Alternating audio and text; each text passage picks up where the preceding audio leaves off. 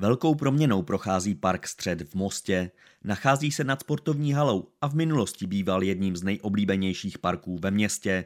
Jeho obnova je možná díky spolupráci města s nadací proměny Karla Komárka, která celkovou revitalizaci finančně i odborně podpořila. Já jsem moc rád, že veškeré bourací práce byly v tuto chvíli eh, dokončeny eh, v řádném termínu a nyní samozřejmě přijde ta fáze už stavební a přípravná a já věřím, že park se začne proměňovat v jeho finální podobu, kterou přivítáme někdy na jaře příštího roku. Uvádí primátor mostu Jan Paparega. Z parku již zmizely původní cesty vykládané kamenem i okrasné bazény. Zůstala vodní kaskáda a jedna z nádrží s vodotryskem, které budou v parku i po jeho rekonstrukci. Nepřijdete ani o oblíbené biologické těleso, to je nyní obložené dřevem, aby jej dělníci nepoškodili. Park je navržen tak, aby v budoucnu nevyžadoval vysoké finanční ani časové nároky na údržbu. Najdete v něm kavárnu, pódium, multifunkční sportoviště, posilovnu pro seniory nebo domek správce.